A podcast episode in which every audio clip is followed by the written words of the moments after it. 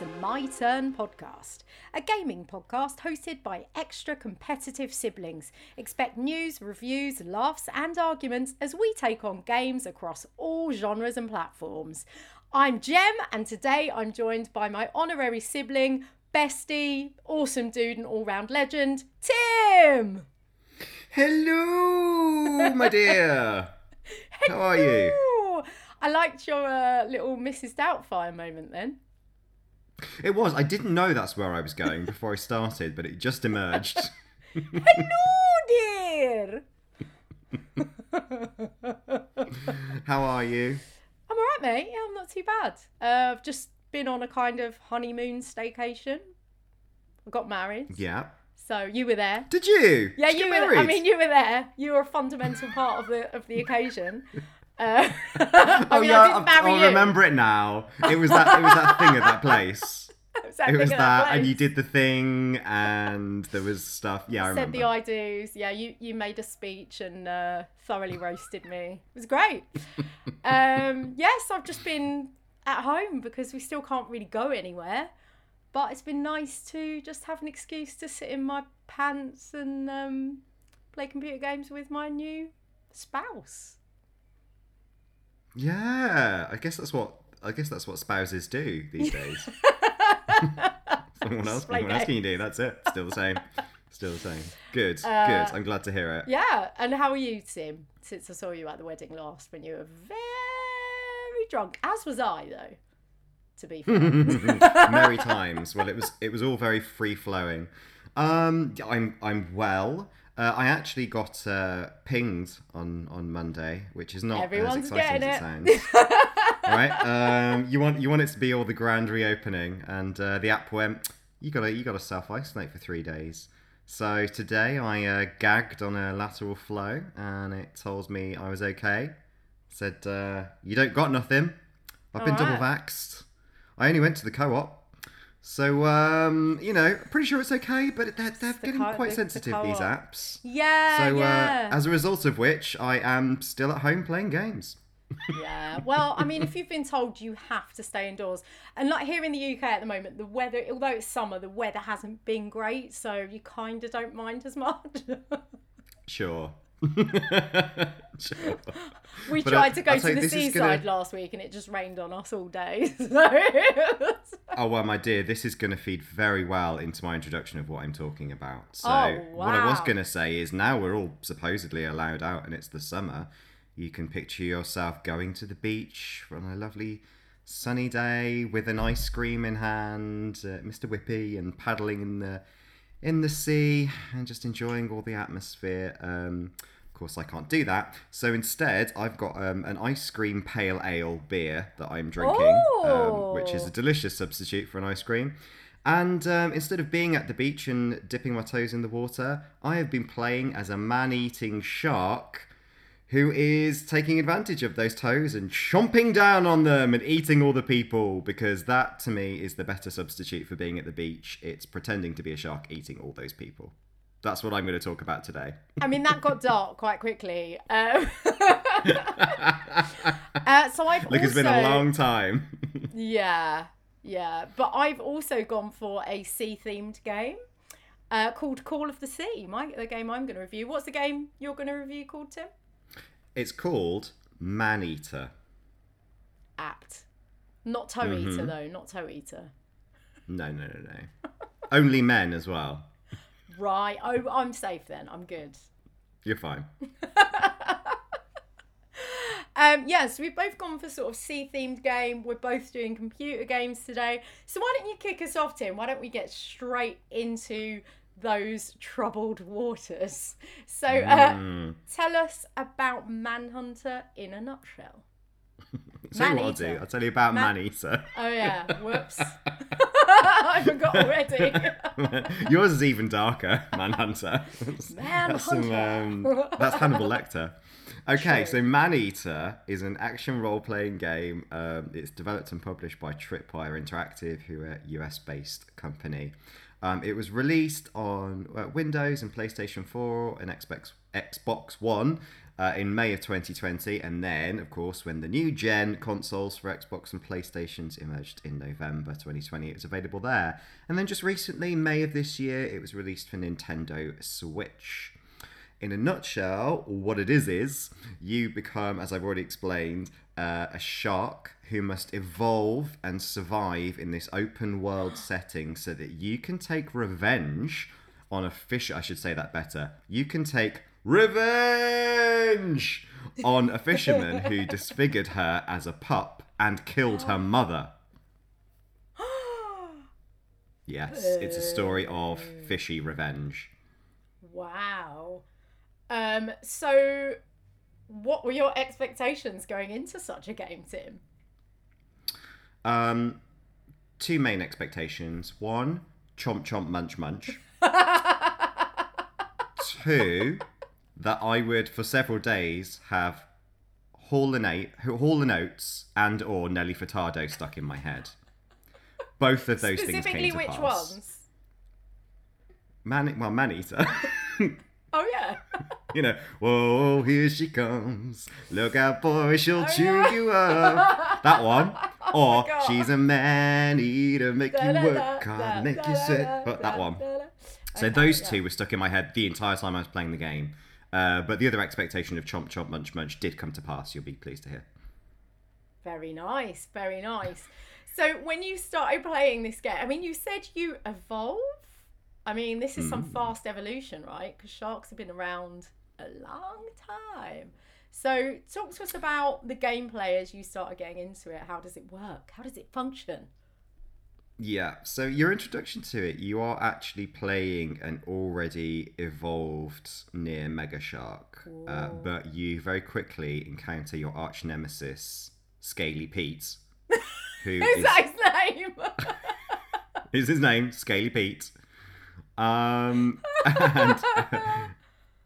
he has a boat called the Cajun Queen, and he is sort of the main figure in a reality show called Maneaters versus Shark Hunters, which is, you know, very much like sort of Deadliest Catch territory. Right. And he catches you, and you get killed.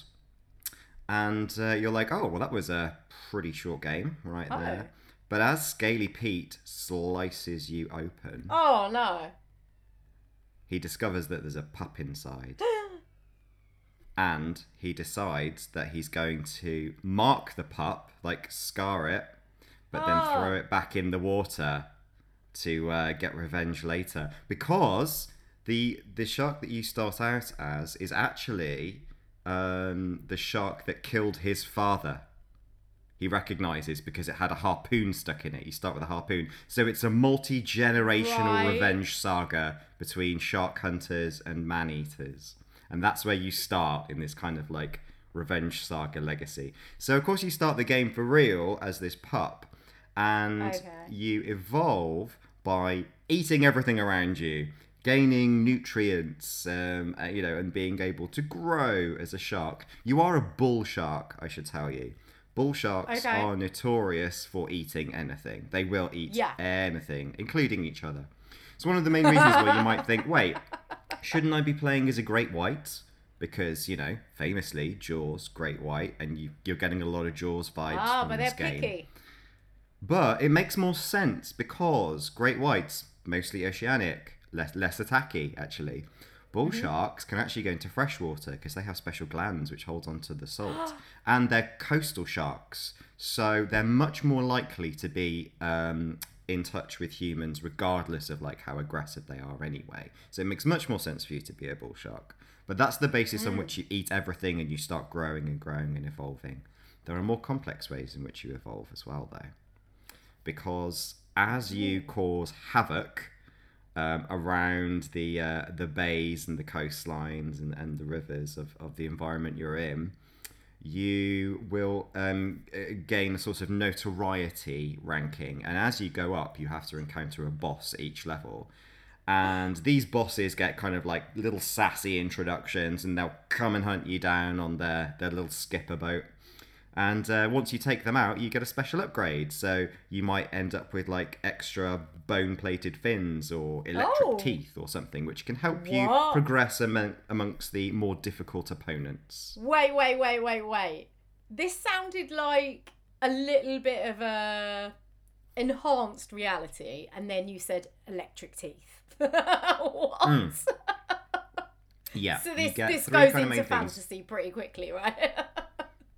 Oh, I mean, absolutely. So there's there are bits that are more realistic, like kind of slowly creeping out of the shadows to find your prey. It's one of the things, actually, that on rewatching Jaws, as a result of playing this game, I was like, what's really great about Jaws is the shark never moves too fast.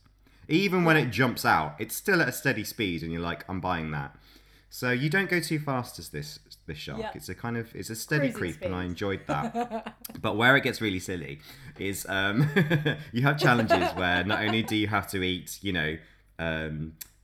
swordfish and other sharks and stuff, but you have to eat people, obviously, otherwise it wouldn't be fun. And sometimes you've got the one that was zooming past on a jet ski, you've got the straggling swimmer, but at some point you need to just go a little bit further on to the land to finish off your tally. And you can get the sort of amphibious upgrade, which allows you to stay out of the water for a bit longer. And you end up just sort of flopping along the beach, like chasing these people running away from you. So it's by far the best bit of the game. Yeah. You're sort of half shark, half sea lion. And that bit's good fun. Amazing, that's so funny. I was going to say as well, like, when it even cuts you out of... When Scaly Pete cuts you out of your mum's tummy, do sharks come out live? Are they not eggs? They are. They are indeed eggs. Yeah. Okay. Yep. That's what I was a bit like. Question. Okay. Yes. Live young, I shall brand you. Look. Through your end. I know the premise of this is that it's a documentary, but it ain't. Okay. I know, really, I just was like... It's really not. But, all right. For example, one of the gameplay elements is, in addition to kind of going around, eating creatures and attacking people, there's obviously collectibles.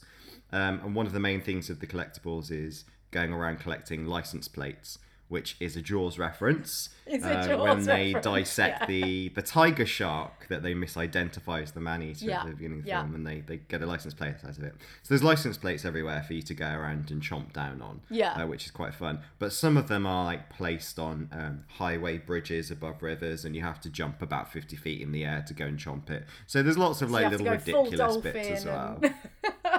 Yeah.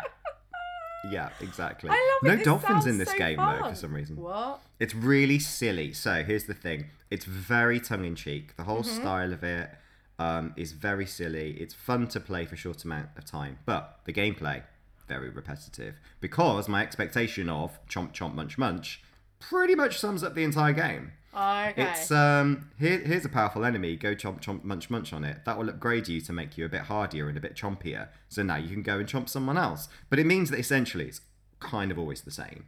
Right. And even though you have 10 different bosses to go through before you finally get to encounter Scaly Pete again,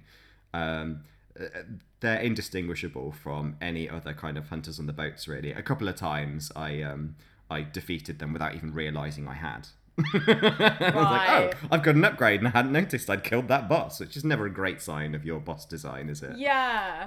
So as you've touched on the slightly more negative aspects of the game, is there anything else that for you was sort of not great about the game?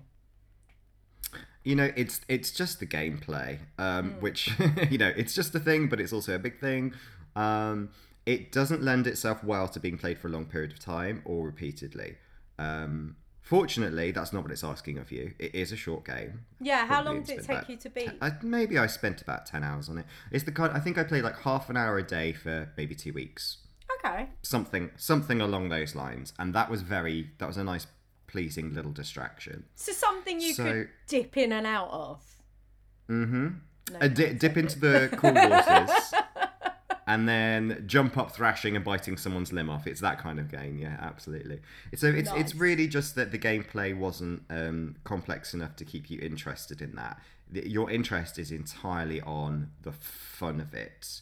So you obviously have to be sadistic enough to find it funny to go around terrorising people on beach. Technical difficulties, evil robots fuck you in the ear. Technical difficulties. So we had a slight technical difficulty, but we are back. And Tim, tell us a little bit about some of the positives of this Chomp Chomp Munch Munch game.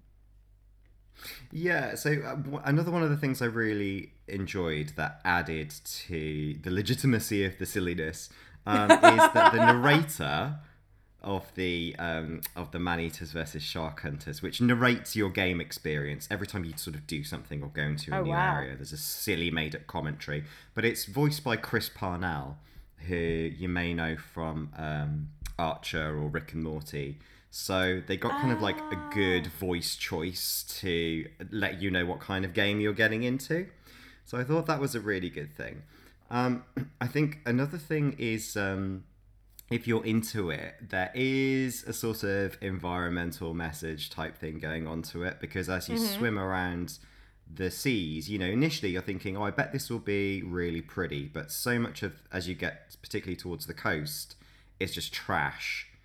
And initially, kind of some of the references there are quite funny. There's lots of film references. For instance, when you go down into a sewer, you kind of turn a corner and then you get Pennywise the clown waiting for you. Oh, there's all sorts of There's all sorts of fun film references that go in there. But the more you go on, the more kind of examples you get of like toxic pollution in the coastal waters and so forth. And actually for bull sharks, that's a real thing, because they are coastal sharks. They're the most susceptible to habitat change and pollution and that sort of stuff.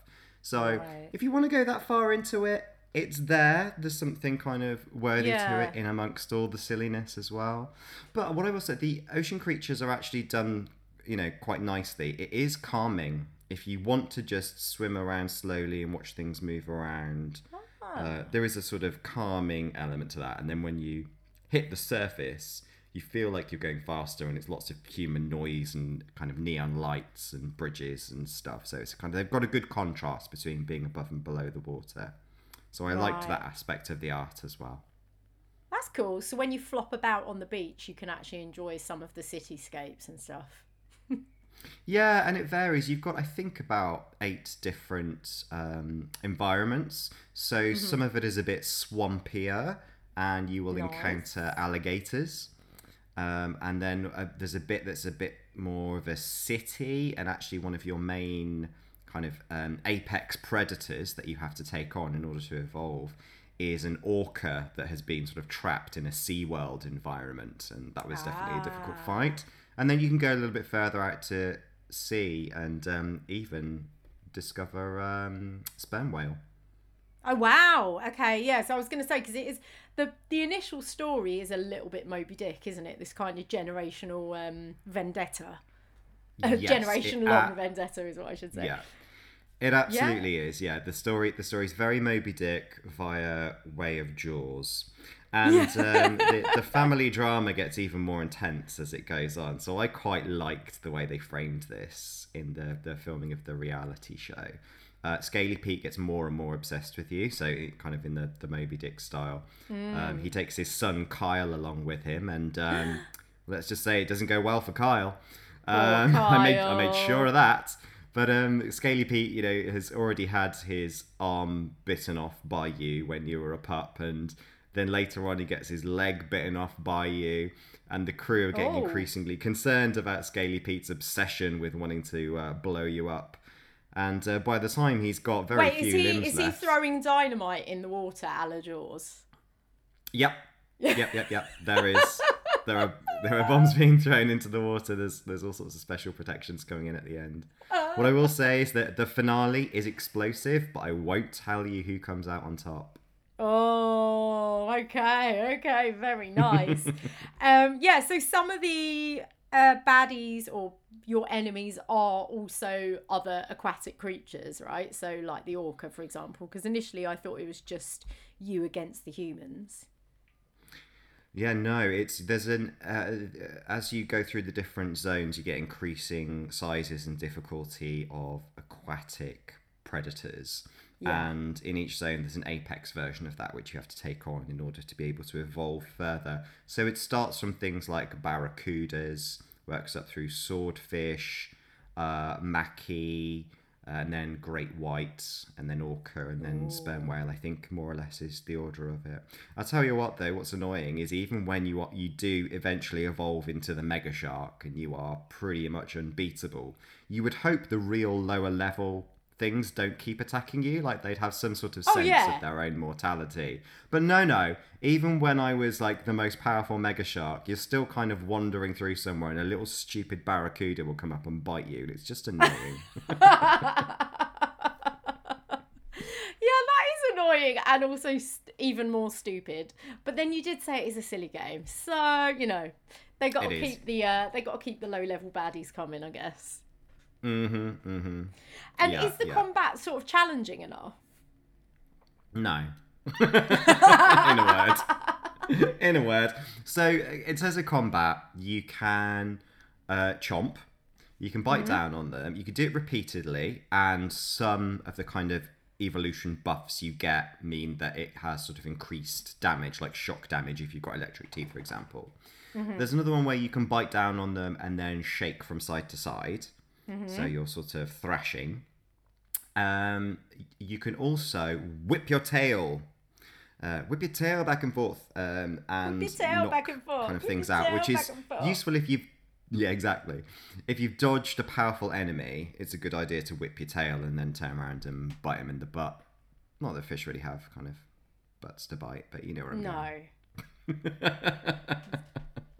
Fish butt. End. The end of the fish. The end part. Top of the tail. Sure, exactly. Nice. So is there anything else of note that you would like to mention about the game? All I'm going to say is that on average, there are 4 unprovoked fatalities a year from shark attacks, whereas 20 million sharks are killed through fishing. So this is just me getting a bit of revenge on behalf of the sharks. Don't feel bad about taking down the humans, because it doesn't really happen that much in real life, so go for it. Yeah, absolutely. Well, you got that conservation edge in there, Tim, in the end. Great. So who would you recommend this game to? I think it's a bit of casual fun, particularly in the summer, you know, now when you maybe don't want to be doing for hours on end, or between big games, which is why I picked it up. Or if you've just watched Jaws or any various shark movie of that ilk and you want to see it from the perspective of the shark instead. Yeah, it's funny you say that, because I also just watched Jaws this week. I think it just popped up, didn't it, on Netflix, I want to say. But yes. We also rewatched it this week, so it's quite funny when you said you were playing a shark game. I was like, I just rewatched Jaws. It's great. Yeah, it was fun going to kind of. It's still such a great film, particularly the special effects. The special effects are still really good. A couple of things I'd forgotten that made me laugh in that film. One is when Brody just pours himself a pint of wine. Particularly enjoyed and related to that moment. The other thing, actually, which made me chuckle, is just before Jaws actually attacks the boat that they're on, and they start flooding, they're all drunk and singing "Show Me the Way to Go Home." Yeah, which is your podcast song. Yeah, the theme tune to my podcast for Thinking Drinking, and I was like, oh yeah, that feels familiar. So if you've just rewatched Jaws and you want to hear that, that again, listen to Tim's other podcast, Thinking Drinking. Yeah, I noticed that as well, and I was like, why do I know this song? Oh, it's from Thinking Drinking. It's so funny. But yeah, I highly recommend rewatching Jaws if you think, because I think I haven't watched it for so long. I remembered that I liked it, but I didn't remember how good it was as a film. I absolutely loved it. But I think that brings us on nicely to your rating of Maneater. Well, look, if it wasn't so much fun and I wasn't such a sadist, it would be a lower score. So beware of that. But I'm going to give it a 7 out of 10 because I had a great time. Wow. Okay. All right. Yeah, and with a nice recommendation of, you know what you're getting in for. And it is currently on Xbox Game Pass as well. So I guess if you've got that, you might as well have a little dip in. Again. Yes. No pun intended. Yeah, exactly. That's where I played it. Game Pass on the Xbox Series X. So Gem, is it time to hear from you? What are you going to be talking about? I'm going to be talking about a game called Call of the Sea, which I also played on Xbox Series X because it is also popped up on the Game Pass. So, that's what I'm talking about.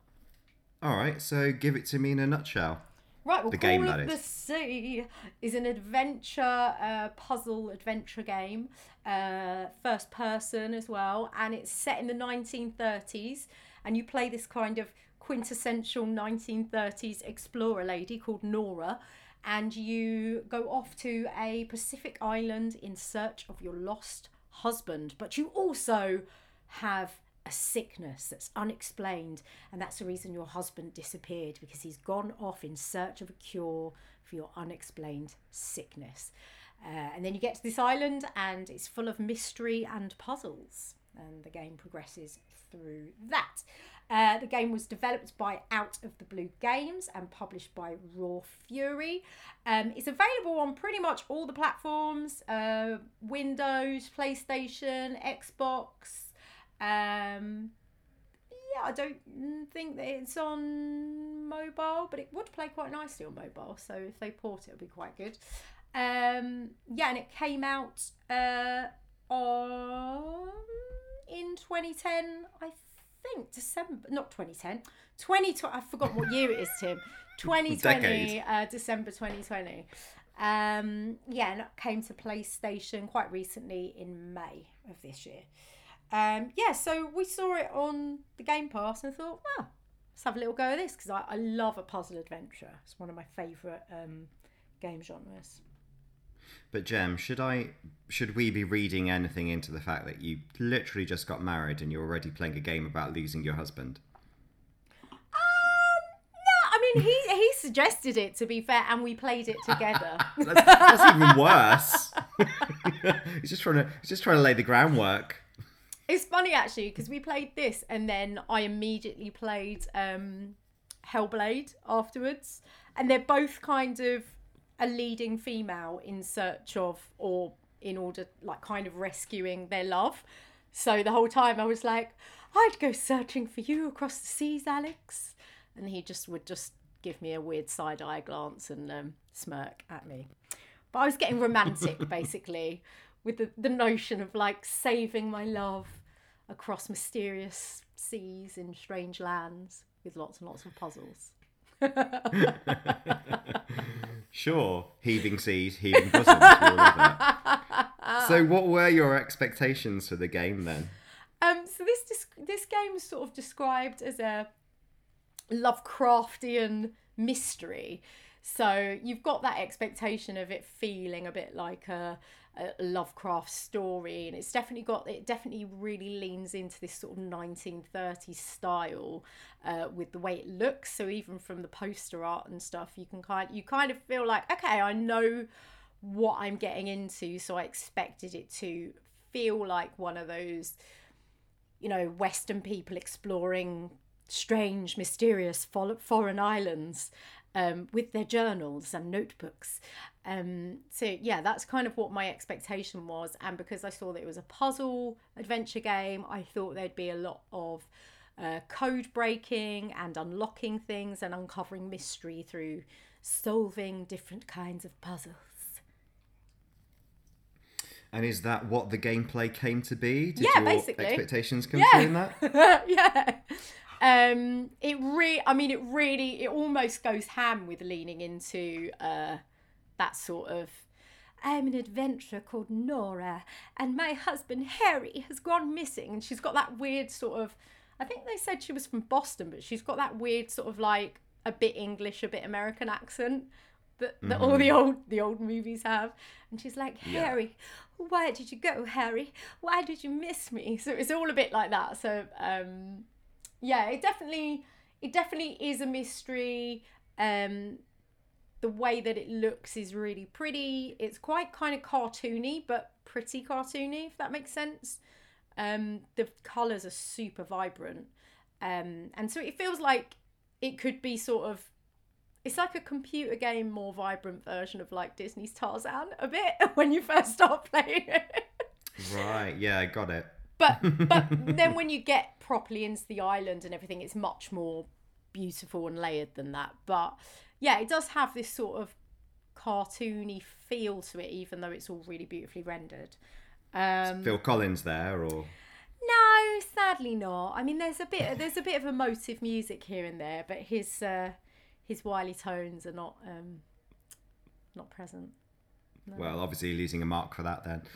So tell us about what you did like about the game. So what I liked about the game were the puzzles. So as soon as you get to this island, which is the last known place that Harry, your husband, was, you start exploring things. It's quite nice being first person as well, because often with these kinds of games, it ends up being more of a platformer. But it really immerses you into it. All you can see is your hands, because your hands are also the thing that's inflicted. So you wear gloves for most of the game, but you can see these kind of black marks on your hands, and this kind of feeds into the mystery. But the puzzles themselves were pretty satisfying. Some of them were quite hard, which I like because I love a puzzle. And I found them varied enough, and I really liked how they used this idea of technology without electricity. So there was a lot of unexplained power driving it, but in terms of the way they were designed aesthetically, there was a lot of kind of stones moving around in cogs, and light from the moon triggering things, and looking at the stars, and using water. So in terms of the inventiveness of the puzzle design and how that fed into the aesthetics, I thought that was really nice and felt appropriate to the time period that it was set in. Nice. And did you find that the satisfaction of the puzzles and the puzzles themselves fed well into the narrative? Like, did it push you along in the story as well? Because a lot of puzzle games, I find, although I enjoy it, can feel like, and now you're doing this now. They felt quite well placed with the narrative. So the narrative sort of delivered to you in a bit of a strange way. So Nora talks to herself throughout the game, so she gives you her thoughts, but also she picks up clues when she lands on the island. So she'll pick up pictures, she'll pick up discarded maps, journal entries, pieces of apparatus that have been discarded, weapons, things like that. So she'll pick these things up, and then she reflects on them, either verbally or she'll write something in her journal. And the journal is a pretty nice device to have in the game, to be fair. There's two sides to it. So one side is very much a journal, but it's a really nice way of recapping where you are in the story.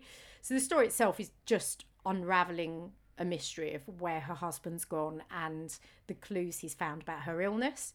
And then the other part of the journal is where she makes notes which relate to the puzzles that she's faced with. And almost all of the puzzles are about opening a door.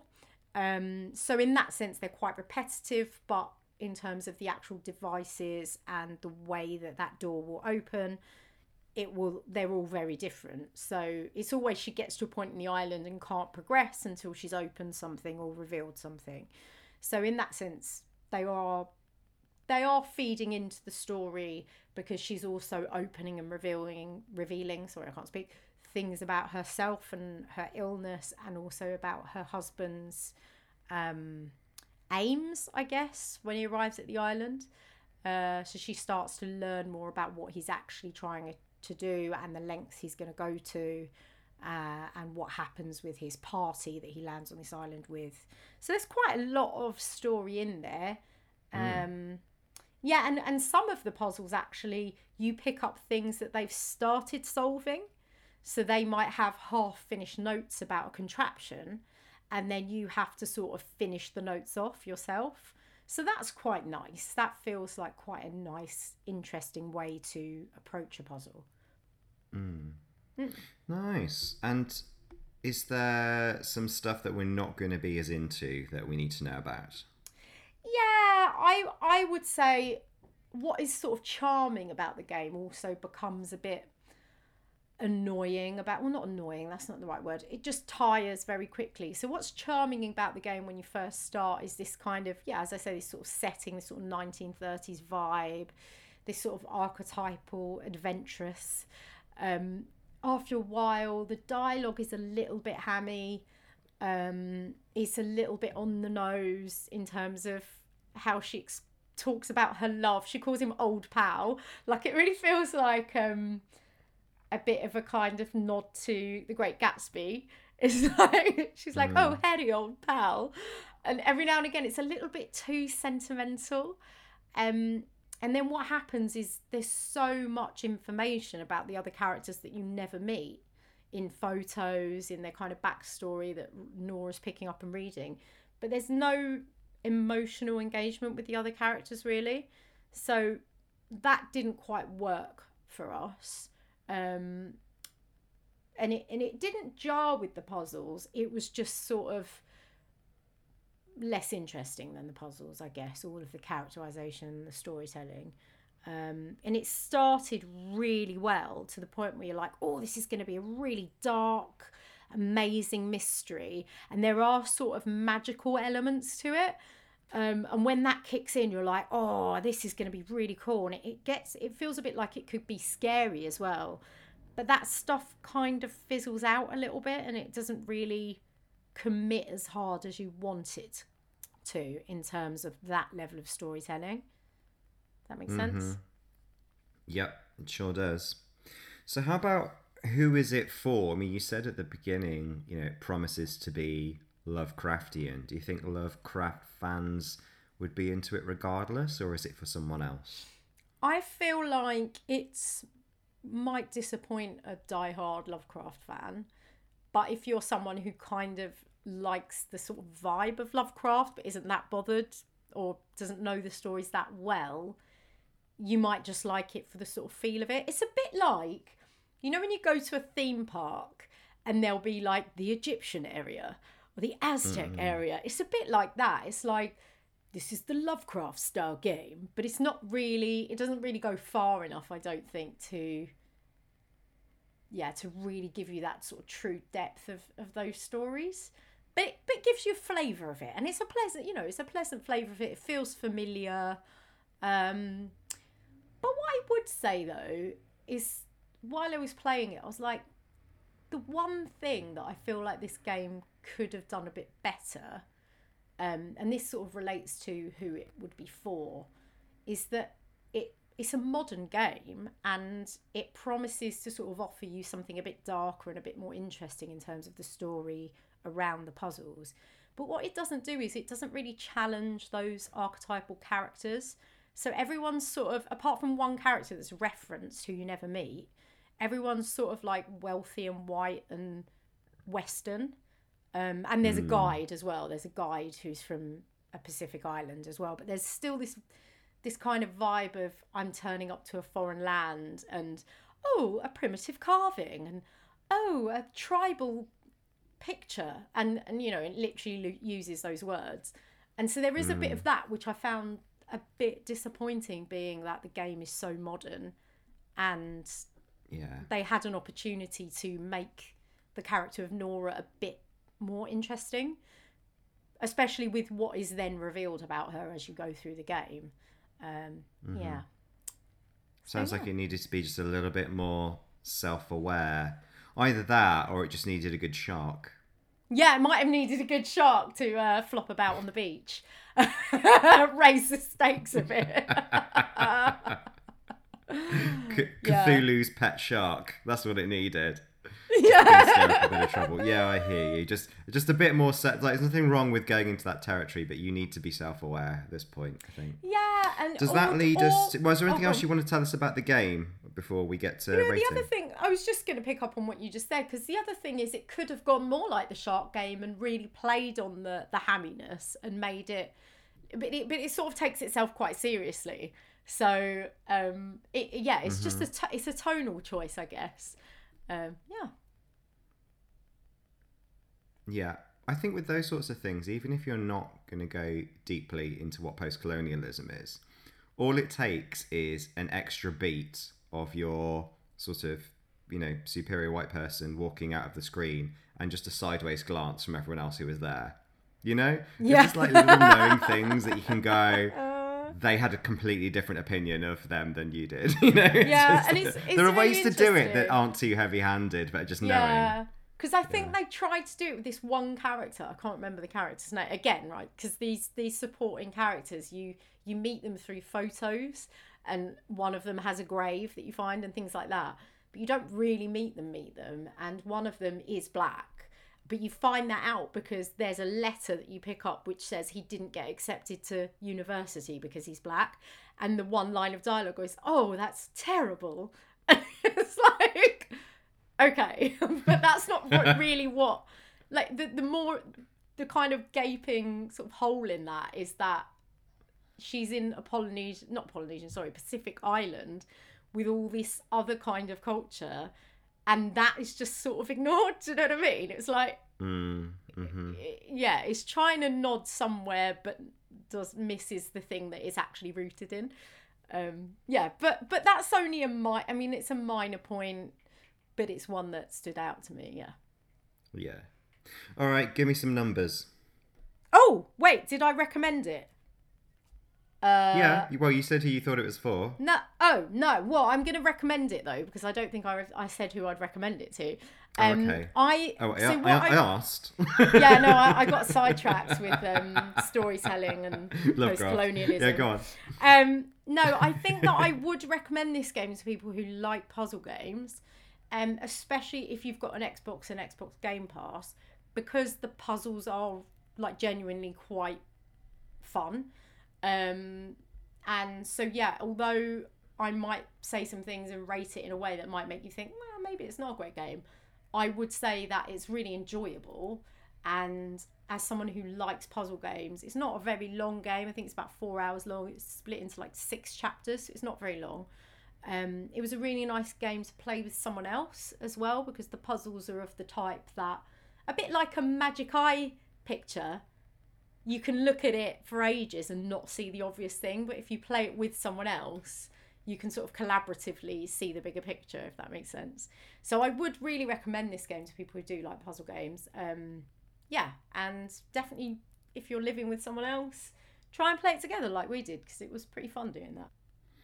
Thanks, Jam. As someone who lives alone and can't do Magic Eye pictures, I might give it a pass. Numbers. I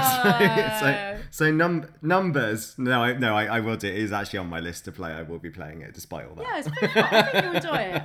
I know what you're saying. I just can't. I literally can't do Magic Eyes. I have too much astigmatism in my left eye. It doesn't. Oh right. Yeah. I mean, it's what's not literally like a Magic Eye. So I'm probably going to give it. Oh, it's a tough one. Probably like a 6.5. All right. Yeah, but that's what I mean. That's why I wanted to sort of caveat it by saying I do really recommend it, though, because it was really fun. It's just the story sort of lets it down. But I'm sort of with you on these recommendations, right? Because, like I say, I really enjoyed playing the game I played, but it was nowhere near being an 8 or above. Oh, yeah. You don't always want to play 10 out of 10 games. You need a bit of trash sometimes, or something different flavours. Yeah, and the stakes don't feel too high, and when you get something right, you're like, yeah, or when you chomp the side of the boat, yeah, why not? Mm-hmm. I've just realised not only is my beer ice cream pale ale, it's from Croatia, which is very coastal. Most of it is coast, yeah. I've doubled up on the appropriateness of it. Just wanted to point that out before we finished. No, that's quite all right, Tim. Is it also a bit fishy? No. Oh. No, thankfully not. No. I mean, it could be fishy without having fish in it. Do you ever get a tomato and then it's a bit fishy? You ever had that? Can't say I have. Sometimes really, I eat a tomato and I'm like, why is it fishy? It's literally not come from anywhere near the sea. Anyway, we digress. And this is the kind of content that you're joining us for, My 10 Podcast listeners. Mm-hmm. Mm-hmm. So I think that brings us neatly to the end of this episode of My Turn Podcast. Tim, are you going to see anytime soon? No. I have actually booked a little getaway for a few weeks' time, but it's York, which is quite far from the sea. But I am looking forward to putting into practice all the stuff I learned from playing Assassin's Creed Valhalla. Oh. Because I learned a lot about Vikings, and if I'm going to go to the Jörvik, mm-hmm. I'm just going to walk around and go, I knew that for the whole time. Are you going to climb to the top of the cathedral and dive into a hay bale? Yes, I am. Good. That's all we needed to know. Oh, well, it's been lovely talking to you, Tim. And thank you, listeners, for joining us for this latest episode of My Turn Podcast. We'll be back with more reviews for you very, very soon. So that's goodbye from me, Jan. And it's goodbye from Ooh,